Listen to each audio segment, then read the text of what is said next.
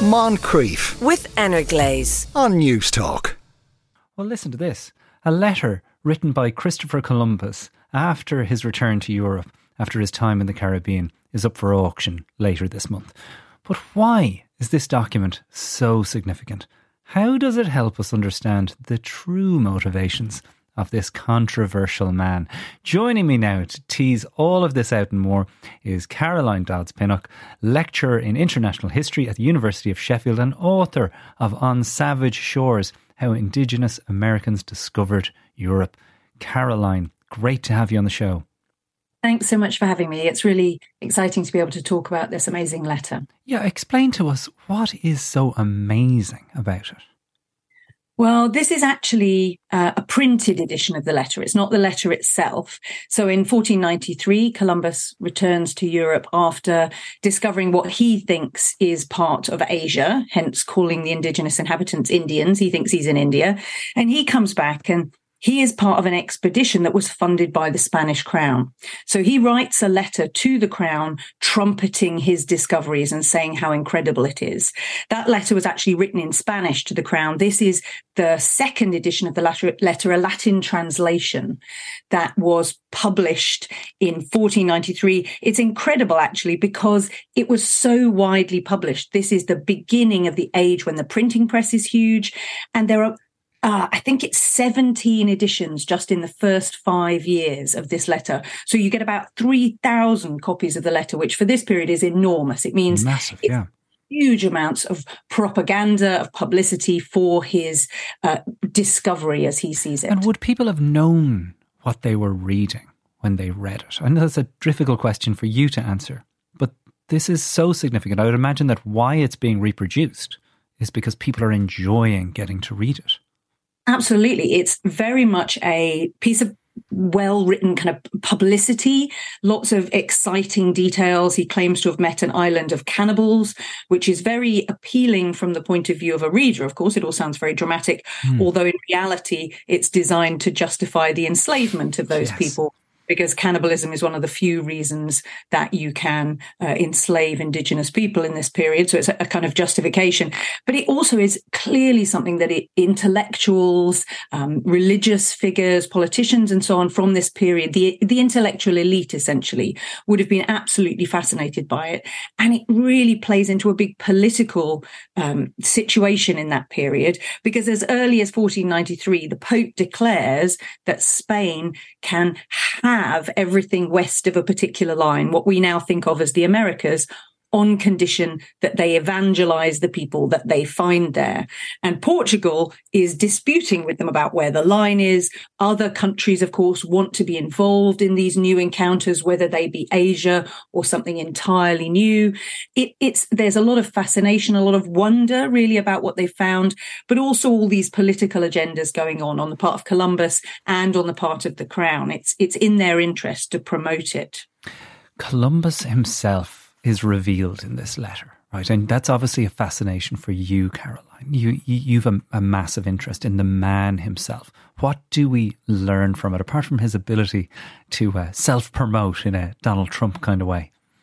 I think Columbus is a really fascinating figure because he has had such a tremendous legacy, but actually that legacy is reinvented over and over and over again. In this moment, he is a man who is trying to justify the uh, investment of the Spanish crown in his expedition, trying to gain rewards for himself. And he does gain very large rewards. He's declared Admiral of the Ocean Sea and also get money for more expeditions.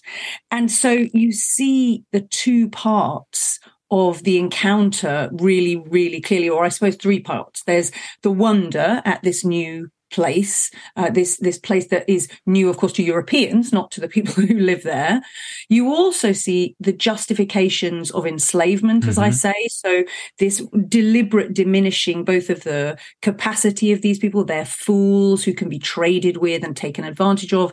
They're cannibals who can be exploited and enslaved, and then also they're people who are perfect subjects for conversion. They're ideal Catholic neophytes, you know, mm. people that are perfect because they go there and it, it is a tropical paradise in some ways, beautiful landscapes ready for exploitation in Columbus's words, but also it seems to them almost like a Garden of Eden. We know now that the indigenous peoples, what we tend to call the Taino, that's the name their descendants prefer, but they wouldn't have called themselves that at the time. The Taino peoples were uh, didn't tend to wear very many clothes. They lived in relatively small settlements, unlike the indigenous peoples on the mainland, like the Aztec Mexica peoples who had big cities. It looked like a, an innocent, a more um, in their minds, more primitive place where they can found a beautiful, perfect new church. Even people who committed human sacrifice later, European writers said these would be the most diligent Catholics in all the world if only we could direct their religious fervor in the right direction.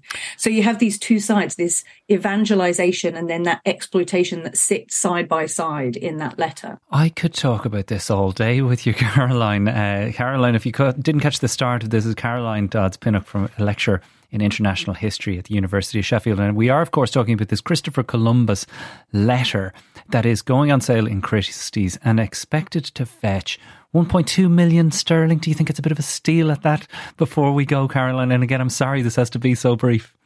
I, I, think that's an awful lot of money for a second edition of a second printing of the letter, but I can totally see why it's hugely valued because it's kind of symbolic of a particular moment in a particular time and and Columbus's own legacy is incredibly uh, complicated. He was the largest single trader in enslaved indigenous peoples in this period 3000 indigenous people that we know of alone that he traded across the Atlantic and yet at the same time it is symbolic of a particular moment when Europeans are learning about a world that is unfamiliar to them. And that world, it does form the beginnings of our kind of global exchange of, of our modern world as we see it today. I mean, my book is about the indigenous peoples that he brought with him and their significance in Europe. We don't think about those people. We think about these explorers, don't we, like Columbus, who go of west. Of course, yes. Uh, On Savage Shores is the name of the book. You can get it, I guess, everywhere that you get good books. Caroline Dodds Pennock, thank you so much for taking the time to do this. I'm not sure I'll be blowing 1.2 million of my fortune on this. Moncrieff, weekdays at 2 p.m. With Anna Glaze on Newstalk.